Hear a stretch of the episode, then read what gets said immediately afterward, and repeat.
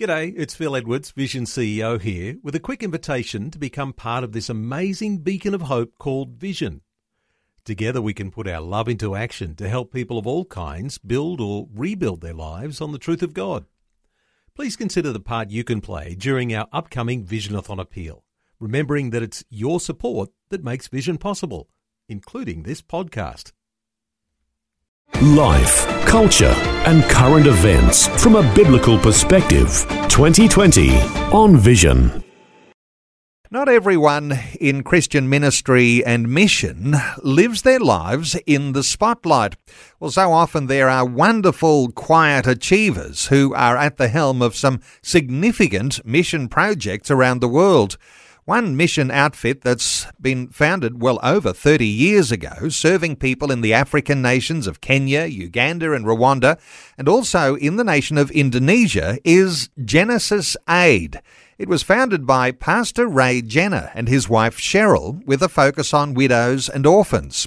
Well, Ray has since passed away and Cheryl has remarried but she's continued tirelessly serving and supporting seven and a half thousand orphans, widows, street children, teachers, and pastors in Africa through child sponsorship and development work. The Australian base of the ministry is in Perth. And Cheryl Compagnone leads Genesis Aid, and she's joining us. Cheryl, welcome along to 2020. Thank you, Neil, and I'm sorry my surname is so hard to pronounce since I married an, an Italian man. well, congratulations on your remarriage, might I say, Cheryl.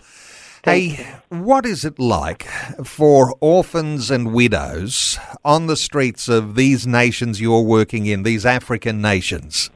Mm, it's horrible. It is the worst that you can possibly imagine. In uh, Kenya and Uganda, if a child is not able to buy a school uniform, they are not able to attend school. And so they spend their days just sitting in the dirt and helping their parents dig to get enough food to eat.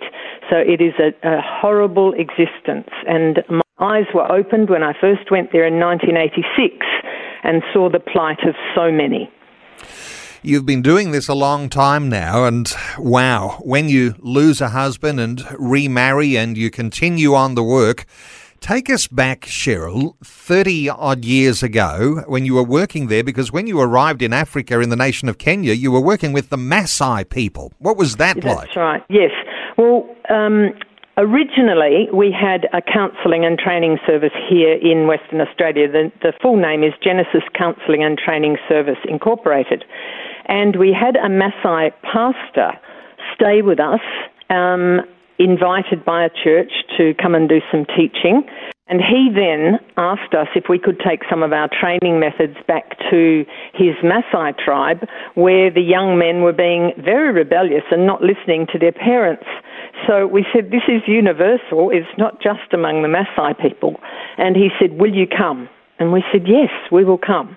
So in 1986, we boarded our planes, not knowing what was ahead, and we landed in Nairobi, met by Pastor Daniel, and then he immediately took us to the Maasai tribe in his area. So the ministry was a counselling ministry. Mm, How does that connect yes, with the, your Christianity and the gospel? Okay. And you know, sometimes we think of missionaries as people who go to plant churches, but that's that wasn't the foundation. Okay, the foundation was that at 29 years I was um, on my deathbed um, and didn't know the Lord and um, reached out to Him. And in His mercy, He reached down and I was saved. But my husband was not a Christian and he was a, uh, a counsellor. And so, as a counsellor, we, um, we would see people uh, who had problems in life and he very quickly decided, after I had become a Christian, that we should have our own counselling service. And so within three years, he had become a Christian, and we started Genesis Counselling and Training Service. Very quickly, we started getting invitations from overseas for people who wanted to be trained as Christian counsellors. And so that was how the overseas work really originally began. Uh, Wow. back in yeah, it's a big story. Sorry, um, and uh, it was very exciting. Our first um, training was through Singapore and Malaysia, and then extended. We've been most places in the world, right across America, into Europe, and finally we were then invited to um, Africa. And so that was how we ended up in a Maasai tribe in Africa. And the sorts of things you'd be counselling, somewhat different, no doubt, to what are the first world problems that we're facing here in Australia, to uh, being all of a sudden uh, transplanted into, say, the African nation of Kenya and the ravages of war and AIDS and, and AIDS, the, the yes. challenges there. Very, very different to what you'd have been Very used to back different. home. Yes, and the questions that we were asked, we'd never even had to think through. For instance, I'll give you one. Um, we were teaching basic Christian counselling methods in a church, and one of the elders of the church stood in question time and said, um, I have a question for you. There is a man I know who has two wives. He uh, took the two wives before he became a Christian. Now, the three of them are Christians. The first wife can't have any children. The second wife has begun having children. Does he send the second wife away? What does he do? And I was quite staggered, and I, I thought, I have to seek the Lord on this. So I said, after tomorrow's teaching, we will discuss this. Anyway, it turned out that uh, the man he was talking about was himself, and he was an elder of a church in that Maasai area. And uh, so that led us on a completely different journey where we had to really look at culture and the effects of culture uh, as Christians. What do we do when we're faced with those sort of problems?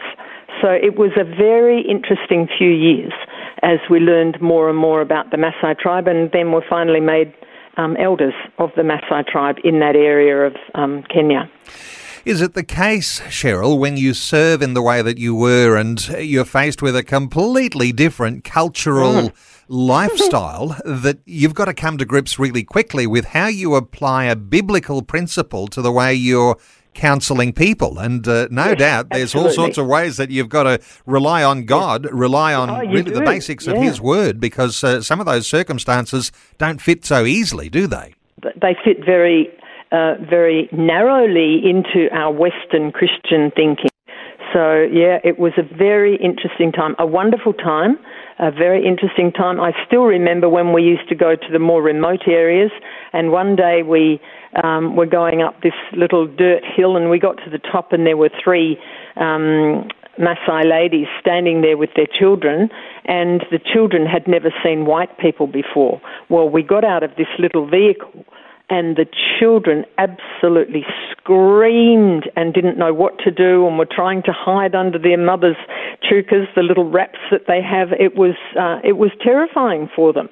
And we, we don't realise those things. Even today, when I'm on a bus in Africa, because I always use public transport, um, I sometimes think, oh, you people are so rude, you're staring at me. And of course, I'm the only white on the bus, but I forget that when I'm there.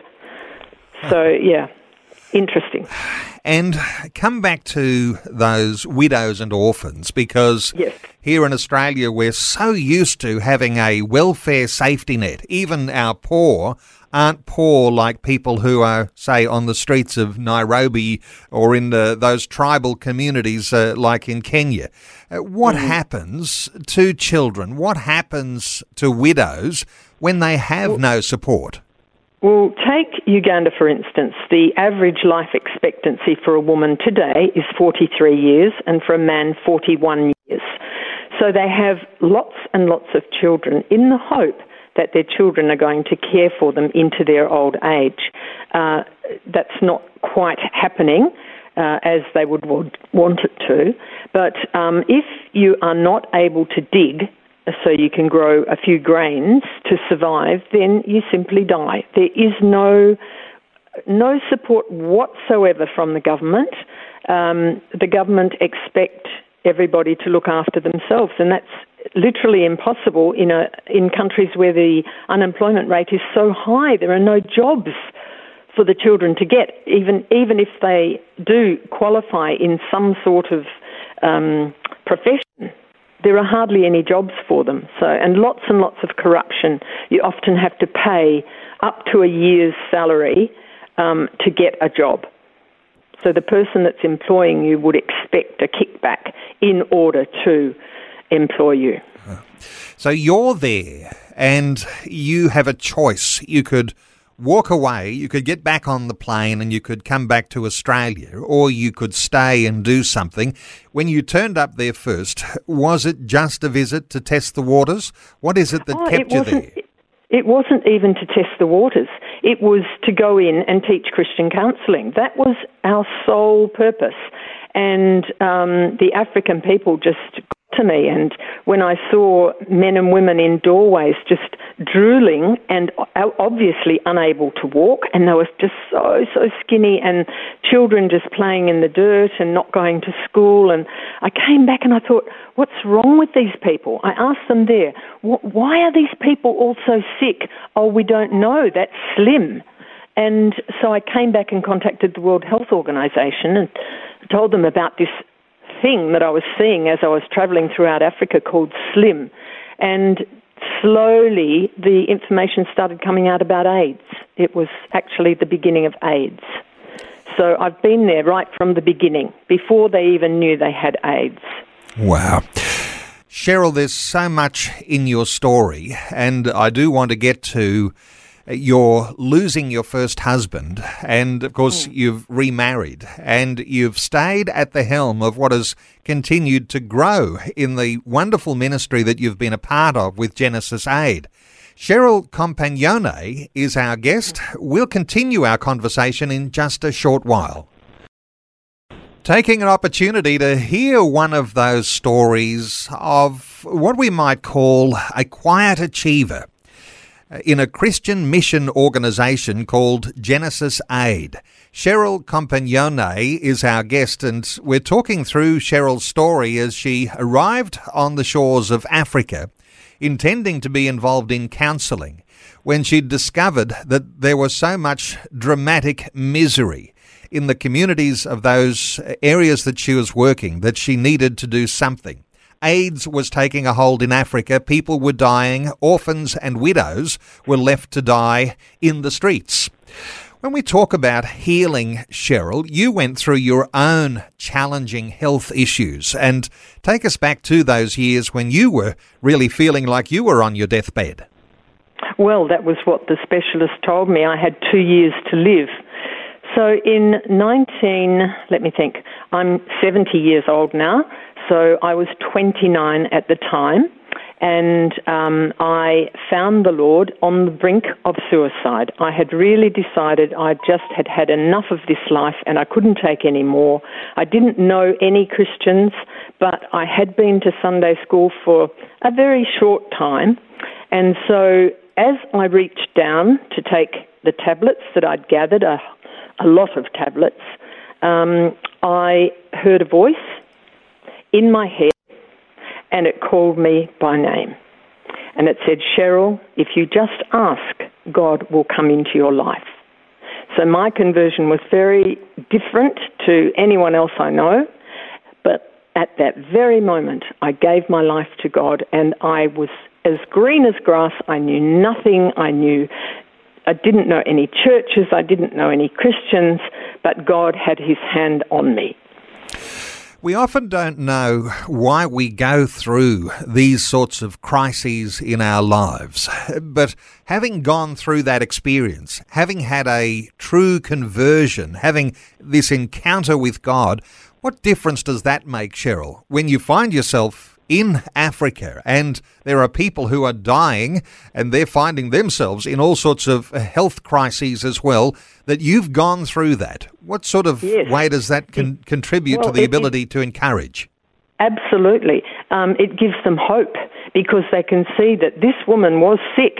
The doctors told her she only had two years to live, and yet now she's very much alive.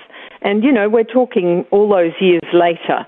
So that's why I carry a little pamphlet with me when I travel around, and it's got my um, healing story on it. And uh, I hope I'm able to give hope to those that I meet. So if I'm in a, a little bus, I'll quite often speak fairly loudly. and say, Would anyone here be Christian? And many of them will say yes. And I'll, you have to ask a secondary question Are any of you born again? Now, a Christian is somebody who acknowledges God in Africa, not necessarily somebody who's born again. So the secondary question is very important. And after I've asked that, all sorts of questions will come. And this will be in a little bus of maybe 12 or 15 people as we're travelling along. Uh, so I've had many opportunities to witness as I've travelled and um, to give hope to those who feel hopeless. Now, you and your husband, you were working hard and building this mission ministry base, uh, counselling people, talking about Christian counselling, helping orphans and widows. And then take us to what has happened to your husband because he eventually lost his life. Yes, he did. Um, he became quite ill um, about 20 years ago now, and um, I I noticed what others weren't noticing. And this happens with dementia. Um, those closest can identify problems before the medicos do. And so I started researching the symptoms that I was seeing in him. And um, I actually diagnosed him before the hospital did. So I took him to see the specialist this day, and the, and the specialist said um, what he believed the dementia was, and I said, Well, I've been doing some research and I believe it's Lewy body dementia. And he said, And in your unqualified opinion, why would you say that? So I told him about the symptoms that I'd noticed, and I asked for a particular brain scan that you need with Lewy body dementia, which they are able to do in Royal Perth Hospital. At first, he disagreed and said, No, I think it's completely unnecessary because he's obviously got Alzheimer's. To which my husband said, I haven't got Alzheimer's. I've got what my wife says I've got. so we took him off and he had the scan, and yes, even that very day, they said, Yes, the white platelets are there. You're quite right. He's got Lewy body dementia, which is normally a seven year uh, span and um, he died within a couple of years of us finding out what it was because by then it was too late to treat. Were you back home at that stage, or were you oh, still oh, yes, working in yes. Africa? You were back no, home. No, we were here. We've always done short-term trips, so I spend up to three months in Africa each year and a month in Indonesia. So I'm usually away about four months. And um, at that stage, he was becoming ill, so travel was uh, not as frequent as it had been. In fact, I, I had to leave him in, in respite a couple of times just to get back to do a few urgent things when um, communication wasn't as good as it is now, and we didn't have internet to, to help us with banking and things like that. So um, he died about um, 15, 16 years ago now. Cheryl, you could have given up and stayed home. Uh, you decided opposite to that, though, and you kept at the helm. Was that because there was no one else to take over, or you just felt you had to be there, or you didn't feel daunted by the fact that you couldn't pursue this uh, that you had started with your husband? What was the motivation for continuing to build the mission work that you'd begun to build together? Well, the thought never crossed my mind that it would finish or cease or we would never support it again. It just never crossed my mind. And in fact, at the funeral, somebody said, What a shame, this great ministry will now cease. And I was quite shocked that people would even think that. Um, I've got a great board, a board of 10, and um, I said to them, There's no question, I will continue the work. And they were very keen for me to do that. So it just continued. And in fact, it's flourished and it's very many times bigger now than it was when Ray died 16 years ago. Cheryl, when you'd gone through so much, uh, you find yourself still at the helm. Uh, you know you're not closing everything down going home. You eventually remarried. How did that happen? And and was that in fact a boost to what had already begun with your first husband? Well, I was never intending to remarry. There was just no way. I had too much work to do in Africa. Uh, there was too much development that I wanted to see happen in my lifetime. And a friend uh, was talking to a friend of mine was talking to a friend of Joe's and mentioned us to each other, and they said, "Oh, maybe we could get them together." And um, so I received. Um, I'm just wondering, what was it? A text message first? No, it wasn't because he didn't have my phone number. It was an email. I received an email from a gentleman who turned out to be my husband now and said that he had heard about um, my life and uh, if if I would like to meet with him, he was a Christian, and uh, he would like to know more. And so um, it took a little while for me to even be keen on the idea, but I did meet with him, and as I stood there meeting him for the very first time, in my head, a voice again, just like the time I was healed, he is the one. And I, thought, he is the one, what? What? does this mean?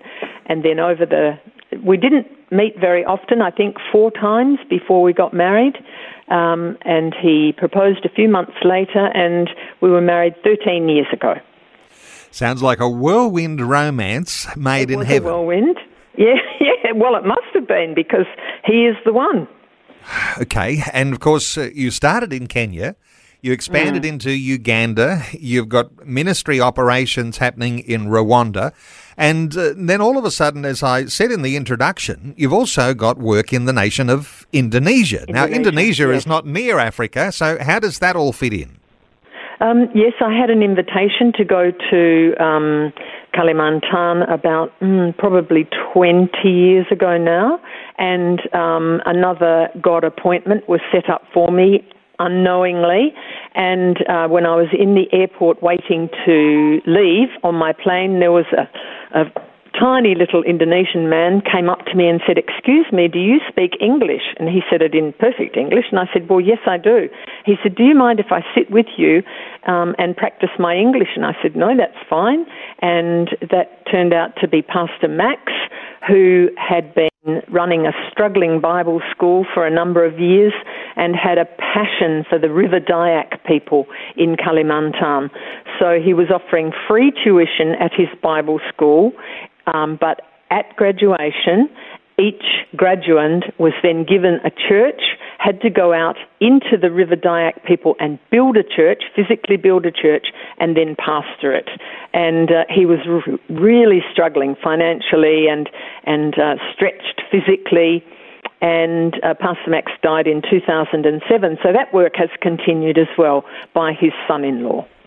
And of course, if we're talking overall, when I said in the introduction, seven and a half thousand orphans, and mm. uh, of course, you're supporting teachers and pastors, and not only that, but building schools, building medical clinics, and there's so many more than we can even talk about. But what comes to mind as some of the highlights, if we're talking about some of the things that have developed and projects that you've been able to really take a hold of over these recent years? Mm. Yes. Um, my pet project, if I could call it that, is one in Uganda. Um, I started it 20 years ago with a wonderful Christian man called Henry, and uh, we've built nine schools together. We've educated 5,000 children together.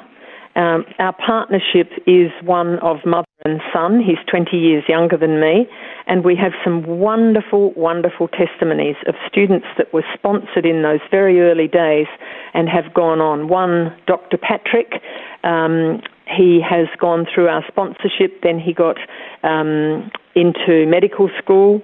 Um, and he went through that, and he's now the chief entomologist for Western Uganda and one of our board members in Uganda wonderful success stories there from children who were sponsored by this child sponsorship. And sometimes yes. we think of the big uh, Christian mission organizations, and, and they're often talking about child sponsorship, but you've been growing and developing with child sponsorship.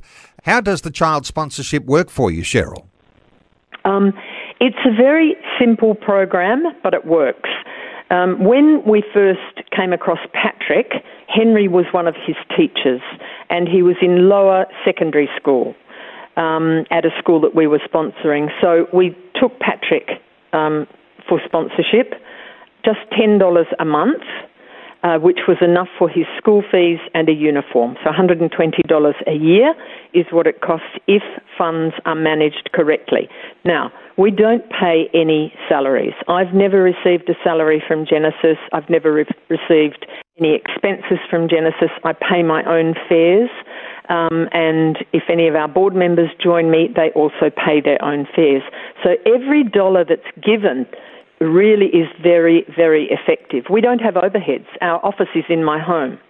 So um, the, the money that comes in is immediately invested, and the interest that we receive from those investments is what pays our overheads for stationery and stamps, things like that.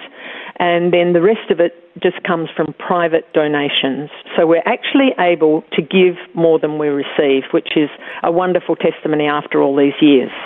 It is absolutely amazing. And Cheryl, I want to be able to point our listeners to the good work that you do. And uh, when listeners go to genesisaid.com, they'll be able to see those projects that you've been working on in these different nations that have been building uh, over these many years. And you did mention that the full name is Genesis Counselling and Training Service Inc. And so listeners will be able to find detail there about genesisaid.com.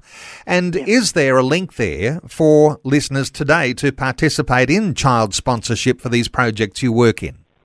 Well, there's a an email address, and uh, if they send me an email, I'll get back to them very quickly. I'm unable to travel at the moment, so I'm home based, and um, my admin has never been so up to date as it is now because of COVID. So yes, I'm I'm very happy to contact um, anyone who wants to know more. What a privilege it is to be able to find out this sort of detail, to hear this story. Cheryl Compagnone, who leads Genesis Aid. That website, genesisaid.com. Cheryl, thank you so much for sharing your thoughts, for sharing your journey with us today on 2020. Thank you, Neil. It's been a privilege. Thank you so much. Thanks for taking time to listen to this audio on demand from Vision Christian Media. To find out more about us, go to vision.org.au.